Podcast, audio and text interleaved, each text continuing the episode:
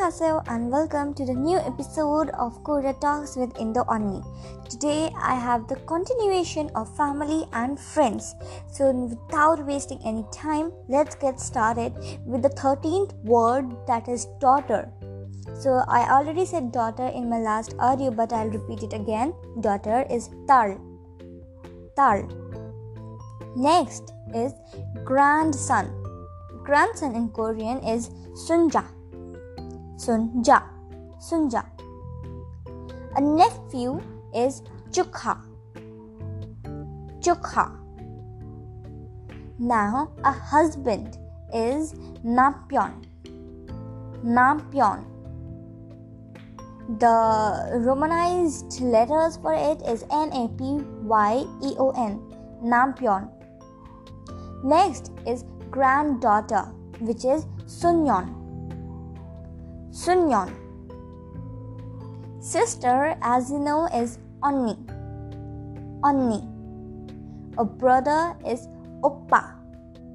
Oppa. Both the sister and brother are elders. So an elder elder sister is Onni and an elder brother is Oppa. Next, family is Kajong. Kajong. Grandmother is Halmoni. Halmoni.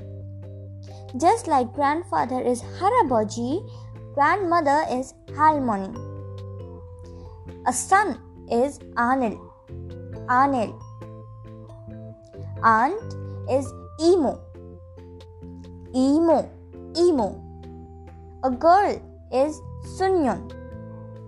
Sunyon. So last time I wondered that my accent was kind of flowery accent.